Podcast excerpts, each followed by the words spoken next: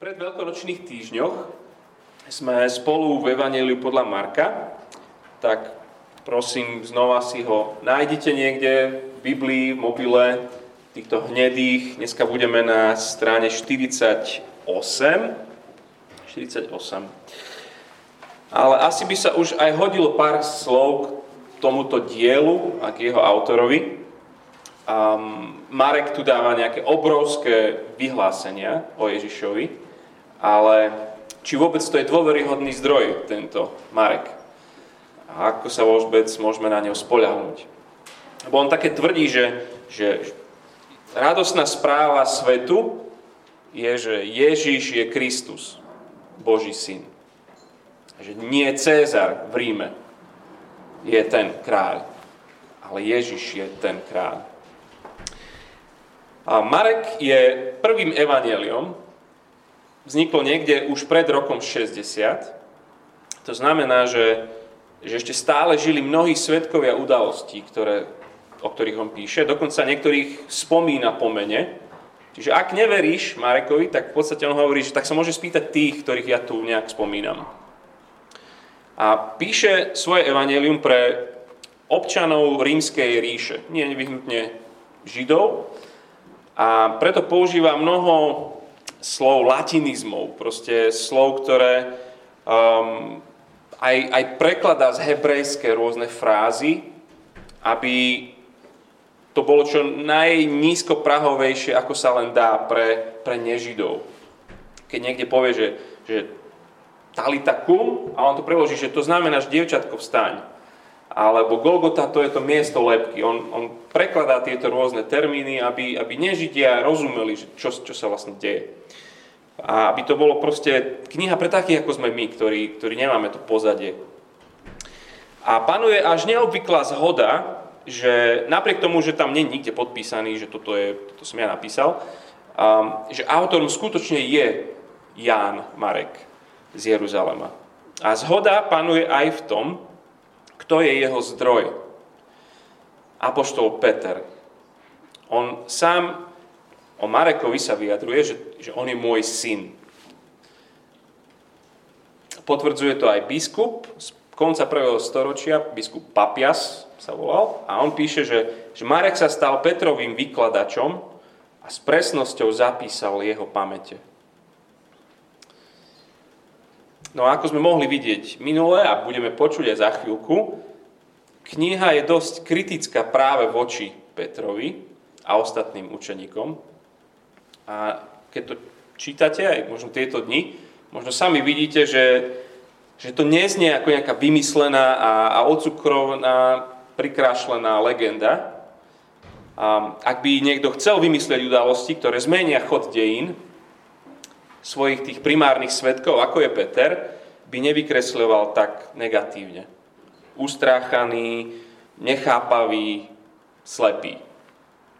Tí Ježišovi učni sú, sú skutočne takí autentickí tupí. Vidí text od jedenásteho verša ôsmej kapitoly. Budem čítať po tridsiaty tretí. Vyšli k nemu, teda k Ježišovi, farizei a začali sa s ním hádať. Žiadali od neho znamenie z neba a tak ho skúšali.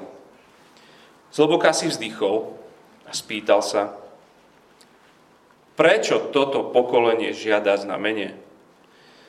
Amen, hovorím vám, toto pokolenie nejaké znamenie nedostane. Nechal ich, znova nastúpil do člna, preplavil sa na druhý breh. Zabudli si vziať chleby a v člne mali so sebou iba jeden chlieb.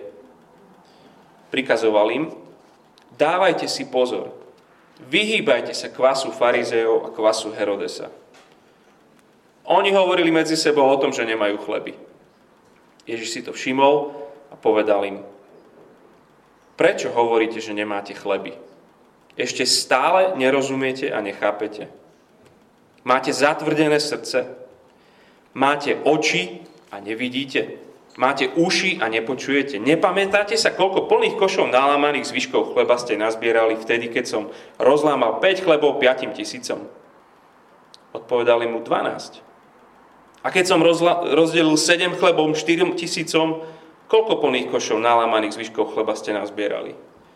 Odpovedali sedem. Nakoniec dodal, ešte stále nechápete.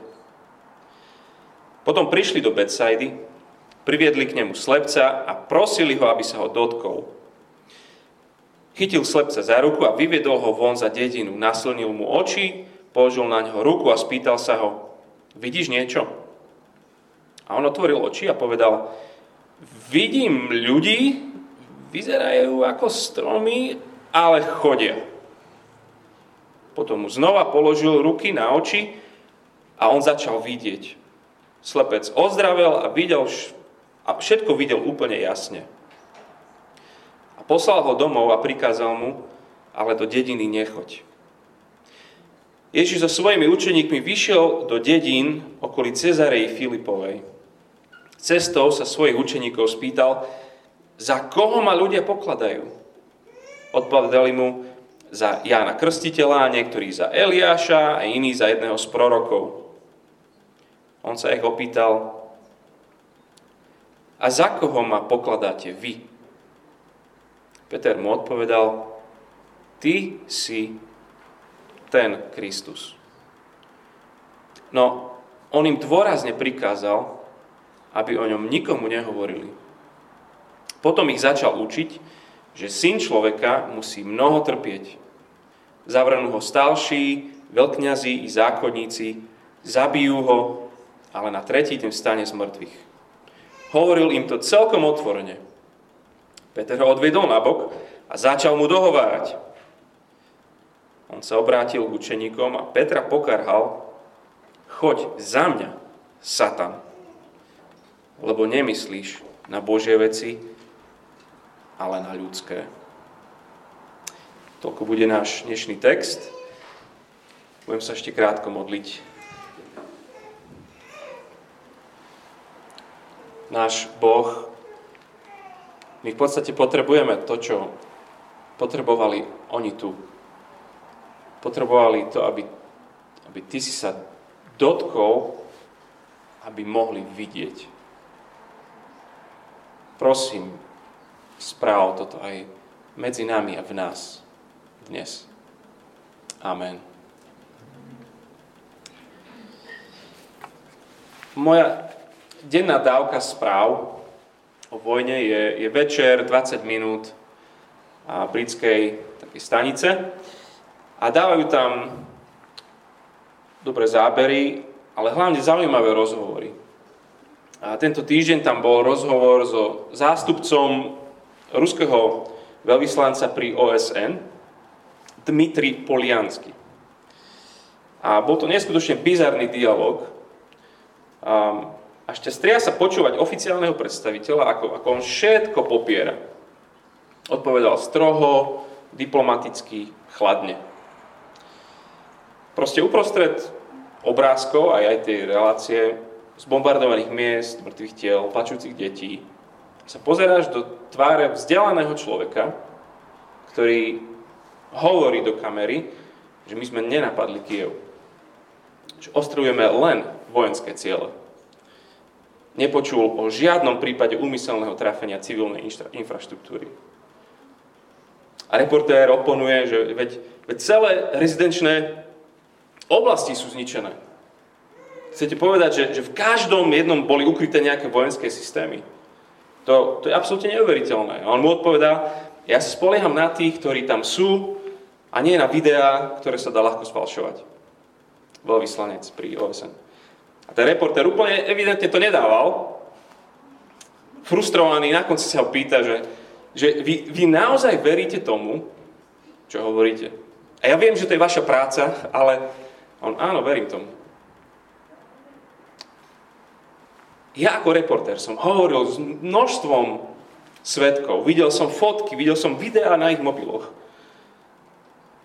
Bude toto najlepšie klamstvo, akom sa vezú státisíce ľudí a každý z nich je schopný nahrať video v hollywoodskej kvalite toho, čo tam vidí. Alebo, alebo majú títo ľudia pravdu. Pán veľvyslanec Poljanskij, On mu odpovedá, neverte videám. Veľa podobných polianských máme aj tu na Slovensku. Totálna slepota. Priatelia, lenže to, ako sa správal Polianský v otázke vojny, je presne to, ako sa správa celé ľudstvo v otázke Ježiša. A to nám chce Marek ukázať v týchto kapitolách. Problém vôbec nie je v nedostatku dôkazov. Problémom vôbec nie je málo svedkov. Problém je v odmietaní. Problémom je zaujatosť. My prirodzene, každý z nás prirodzene nechceme, aby to o Ježišovi bola pravda. Ako Poliansky, ten keby povedal, že Rusko je vo vojne, prišiel by o robotu, možno by sa mu vyhrážali, možno by ublížili jeho rodine. My keby sme uznali, že Ježiš je ten kráľ, všetko by sa muselo zmeniť. No a kto z nás chce prestať byť pánom vlastného života? Viac nám vyhovuje držať si Ježiša trošku tak od tela. Ale Marek nám to nedovolí. A prefrčíme teraz spolu s rýchlika kapitolami štyri až osem. A snáď to bude dávať zmysel. Pozerajte sa na tie texty, prosím, spolu so mnou, lebo Marek sa snaží kopiť dôkazy. Tak poďme vstúpiť do deja v kapitole štyri, vo verši tridsaťpäť. Už len keď ten nápisy si budete pozerať. Ježiš utíši obrovskú búrku na mori. Jediným príkazom. Mlč, buď ticho. A v tom momente vlny prestali a nastalo veľké ticho. Nečudo, že všetci tam sa pýtajú, že, že ktože je to, že ho počúva i vietor, i more. V kapitole päť to isté, utišil nesputanú búrku v posadnutom človeku. Ďalej hneď tam je, je chronická žena, chronicky chorá žena, ktorá príde za ním a len sa ho dotkne a už je zdravá. A nakoniec Ježiš chytí za ruku dvanásťročné mŕtve dievča a povie jej slova ako ako keď budíme ráno deti, že, že dobré ránko, vstávaj. A ona sa hneď postaví. Dôkaz za dôkazom. Ježiš, on je ten kráľ. On má tu absolútnu moc, autoritu. A ten svet, ktorý tam sledujeme, to je ten svet, po ktorom všetci túžime. Bez smrti, bez choroby, bez nešťastia. On prináša tento svet svojou vládou. Ale keď otočíš kapitolu šesť, odmietnutie v Nazarete. V meste, kde vyrástal. A hneď potom prenasledovanie od Herodesa. Čiže máš dôkazy a odmietnutie. Tak ide druhé kolo dôkazov. šesť tridsať.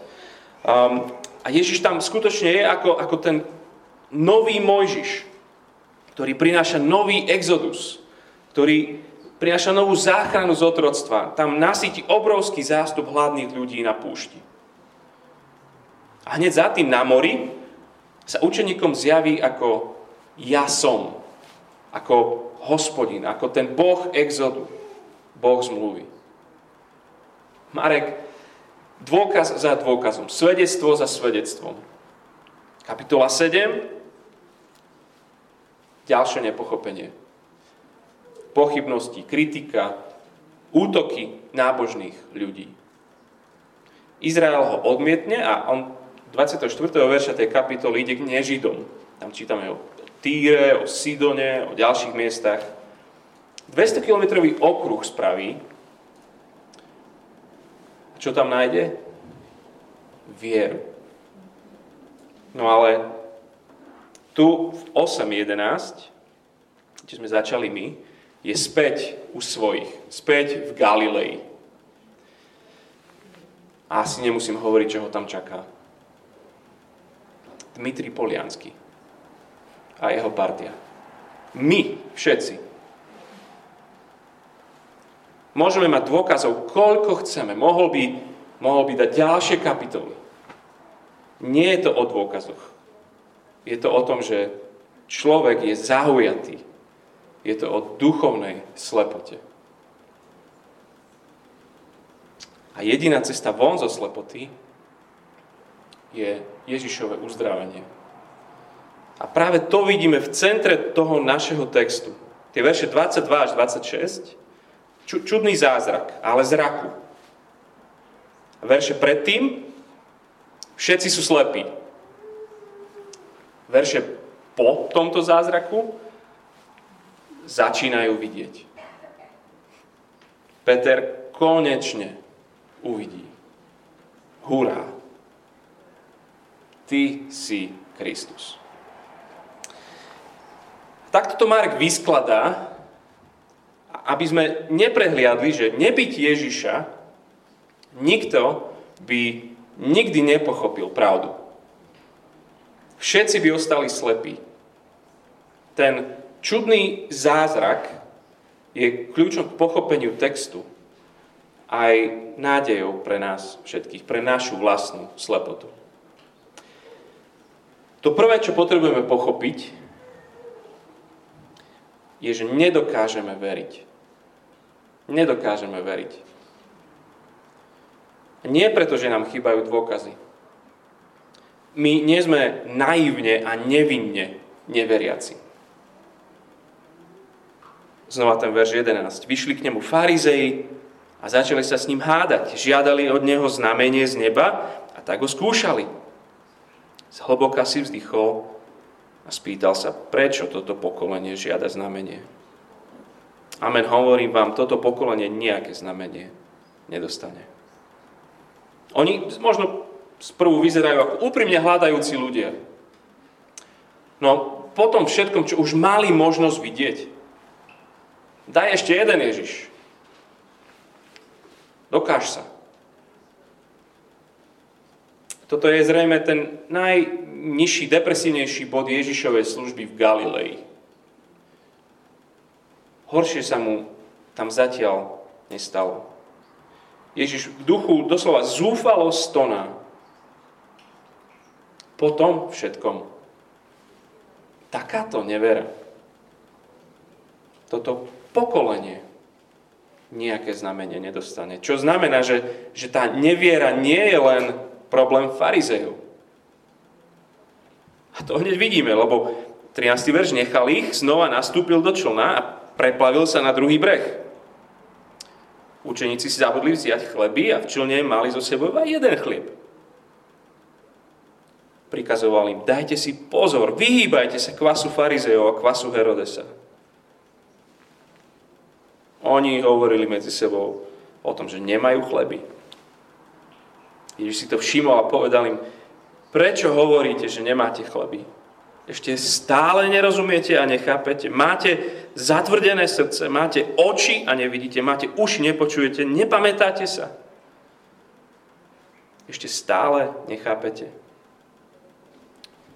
On im hovorí, dajte si pozor. Vy, vy učeníci, vy, ktorí ste všetko videli, všetko ste počuli na vlastné oči, pozor, ten kvas neverí farizejov a Herodesa je všade. Je hlboko vo vás, tu na tejto lodi. A dostanú kanonádu osmých otázok. Ježiš nečaká, že odpovedajú. Ježiš je z nich nešťastný a sklamaný. Sedí tam s nimi, on hovorí, dajte si pozor, a oni len na svojom chlebíku tam niečo. Aj vy Aj vy nerozumiete a nechápete. Aj vy máte zatvrdnuté srdce. To je, to je to, čo mal faraón v Egypte. Zatvrdnuté srdce. A to bolo to nešťastie.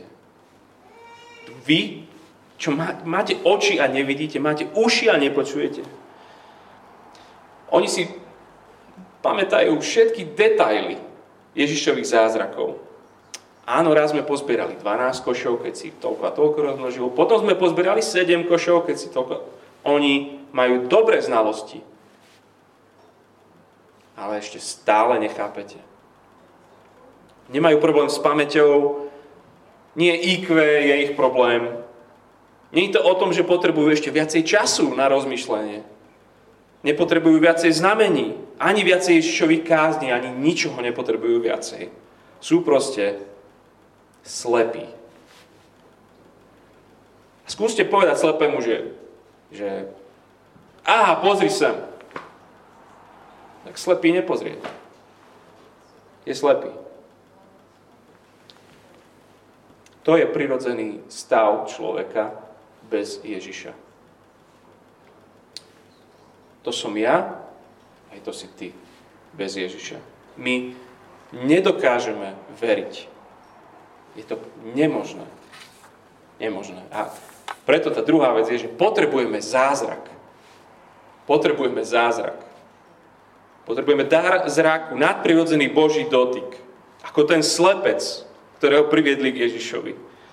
Potrebujeme niečo, čo, čo dostal aj Peter. Inak, inak nikdy neuvidíme, kto v skutočnosti Ježiš je. A našťastie, že Ježiš prišiel, aby, aby dal tento zrak pre našu beznádejnú slepotu. Verš dvadsaťsedem. Ježiš so svojimi učeníkmi vyšiel do dedín pri Cézarei Filipovej. Cestou sa svojich učeníkov spýtal, za koho ma ľudia pokladajú. Odpovedali mu, za Jána Krstiteľa, niektorí za Eliáša a iní za jedného z prorokov. On sa ich opýtal, a za koho ma pokladáte vy? Peter mu odpovedal, ty si doslova ten Kristus. Zase sú na území nežidov. Cézarea Filipove, čo je na sever od tej Galilei. A práve tu medzi pohanmi konečne prvý raz niekto v tomto evanjeliu, človek, vidí, kto Ježiš je. A Ježiš to neuponáhľal. Ale po roku života s týmito učňami už prišiel čas zhodnotiť všetko, čo videli a počuli. Prišiel čas risknúť rozhodnutie, dospieť k záverom. Možno aj ty si v takom období svojho života, že, že už istú chvíľu sa rozprávaš s ľuďmi o Ježišovi, čítal si Bibliu, počúval si nejaké kázne, rozmýšľaš, možno aj ty už by si sa mal rozhodnúť a nemal odkladať. O Ježišovi vždy kolovalo aj množstvo pozitívnych názorov. Byť považovaný za Jana Krstiteľa, za Eliáša, jedného z tých veľkých prorokov, to bola obrovská podsta. Inak presne tieto veci si o ňom myslel aj krutý král Herodes. Ale ak Ježiš je len úžasný učiteľ, divotvorca, Boží hlas, dobrý človek, ktokoľvek Ježiš je pre teba, ak nie je Kristus, Boží syn, ostávame v slepote. A za koho ma pokladáte vy? Je, je kľúčová otázka, ktorú sa Marek pýta aj nás. No a spojením toho zázraku uzdravenia zraku s týmto vyznaním Petra nám hovorí, že, že vyznať Ježiša ako Krista je zázrak, ktorý umožňuje len Boh. Len tak môže Peter vyznať. Ty si ten Kristus. Ty si ten král, ktorý nastojí tú Božiu vládu a priniesie svet, po ktorom všetci túžime. Ježiš je ten Kristus. Nebol ešte taký človek na tejto zemi, ktorý by na to prišiel sám. Ak si veriaci, nie je to preto, lebo si inteligentnejší. Nie je to preto, že si duchovnejší ako väčšina iných. Nie je to preto, že si viac hľadal. Nie je preto, že si sa narodil do takej nejakej rodiny, kde si mal k tomu blízko. Nie je to preto, že si chodil do kostola, na mládeže, alebo na komunity, alebo kdekoľvek. si veriaci nie preto, že by si bol menej odmietal Ježiša ako farizei. Alebo že by si bol viacej chápavý ako jeho učeníci. Nikto z nás nebol nejakým spôsobom predisponovaný na to, aby sme robili pokánie a mali vieru. To Ježiš. To Ježiš ti otvoril oči. On a iba on. Tak počuj, veriaci človek. Niekedy máme príležitosť rozprávať príbeh o našej ceste viery. Ak hrdinom tohto tvojho príbehu nie je Ježiš, ak v centre toho, ako rozprávaš tento príbeh, si, si ty a tvoje rozhodnutie, ak ten príbeh hovoríme tak, že, že sme kresťania vďaka niekomu inému ako Bohu, tak sme nepochopili jeho záchranu. Nerozumieme svojej slepote a nechápeme tomu zázraku Božieho dotyku. Naša záchrana je čisto z Boha. Čisto z milosti. Jedine z Krista. Viera je Boží zázrak v nás. My nedokážeme veriť, potrebujeme zázrak. Tretia vec. Opakovanie. Alebo možno lepšie povedané v štádiach. Lebo spoznávať Krista to je, to je proces. Nikto nespozná všetko o Bohu naraz. Od chvíle toho prvotného obrátenia to je celoživotný proces, ktorý dokonca bude pokračovať ešte celú večnosť. Lebo najväčším darom spasenia je Boh sám, ten nekonečný Boh. Preto tu vo veršoch dvadsaťdva až dvadsaťšesť, to, čo sme preskočili, je, je zvláštny postup uzdravenia. Je to také celé nečakané. Doteraz vždy Ježiš uzdravil na prvý šup. A aj tu na to od začiatku, na začiatku vyzerá presne ako, ako na strane predtým. Keď sa pozrieš v kapitole siedmej od tridsiateho prvého verša je tam uzdravenie hluchonemého, tridsiaty druhý verš tam, že priniesli mu hluchého a nemého. Hej, tak aj tu sme čítali, že priniesli mu slepého. Aj tam tiež prosili, aby sa ho dotkol. No aj to isté, aj tu dotkni sa ho, prosím ťa. Aj vtedy, aj tu ho zoberie na bok. Aj vtedy, aj tu niečo nasliní a sa ho dotkne. A sedem tridsaťšesť je, že a hneď sa mu otvorili uši a správne rozprával. Čiže čo by sme čakali, osem dvadsaťštyri u nás, že hneď bude vidieť úplne jasne. Prečo tu teda je zázrak v dvoch štádiach? Druhé sedenie u lekára.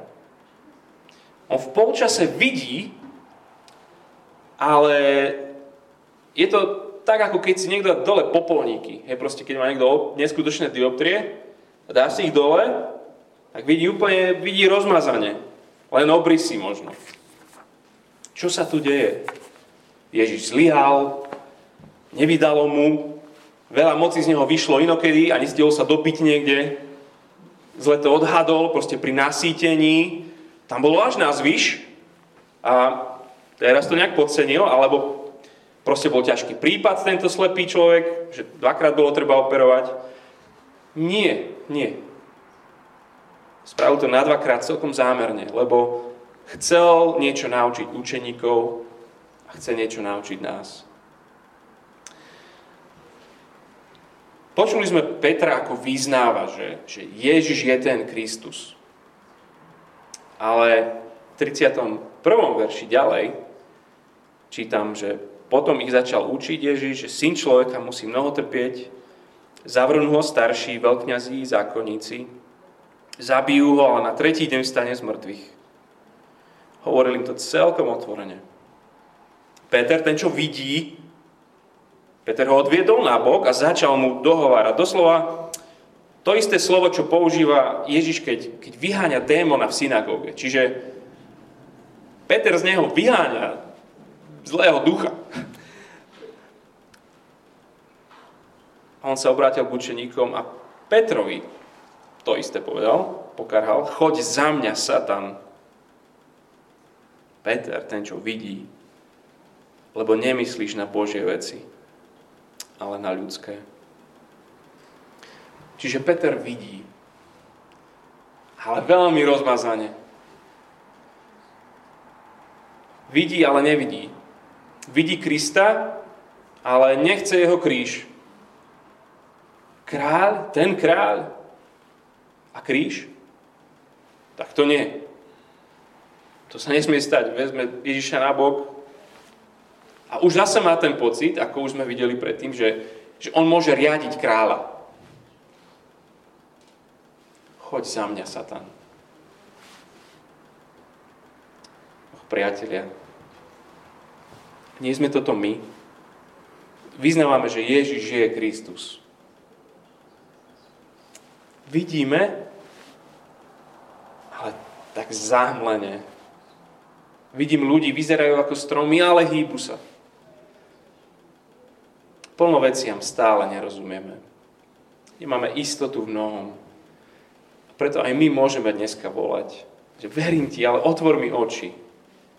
Ešte, ešte toľkému nerozumiem. Chcem rásť, prosím, pomôž aj mne. Syn človeka musí mnoho trpieť. A tu sa preklápame do tej druhej polovice Evanjelia. Hlavnou otázkou už nebude, že kto je Ježiš, ale prečo prišiel. Čo za kráľa je Ježiš? Trpiaci kráľ. Zavrnú ho starší veľkňazi i zákonníci. Zabijú ho, ale na tretí deň vstane z mŕtvych. Aby svet, po ktorom naozaj všetci túžime, aby jeho vláda bola naozaj večná. Toto je evanjelium o Ježišovi, o Kristovi, ktorý musí trpieť, o pánovi, ktorý prišiel slúžiť, o Božom synovi, ktorý je zabitý, o odsúdenom, ktorý vstane z mŕtvych. My mu nedokážeme veriť.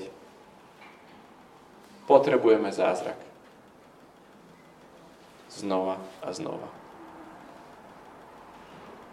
Môžeme sa modliť. Náš Boh a Otec v nebesiach. Sme tu aj takí, ktorí veria. Ďakujeme ti za tento zázrak v našich životoch. Ničím, čo je v nás, sme to nespôsobili. Je to, je to tvoj dotyk, tvoj zrak. Prosíme ťa, aby, aby si pokračoval. Stále ťa vidíme, ale, ale je to stále matné. Chceme viacej mať ten duchovný zrak, ktorý teba pozná, takého, aký skutočne si. Toto nech je túžba a vášeň našich životov. Tá najväčšia zo všetkých. A náš Otec v nebesiach, sme tu aj takí, ktorí neveria. A tak ťa prosíme, aby sa ty dotkol a otvoril oči. Otvor uši, odmäkči srdce. Daruj vieru. Amen.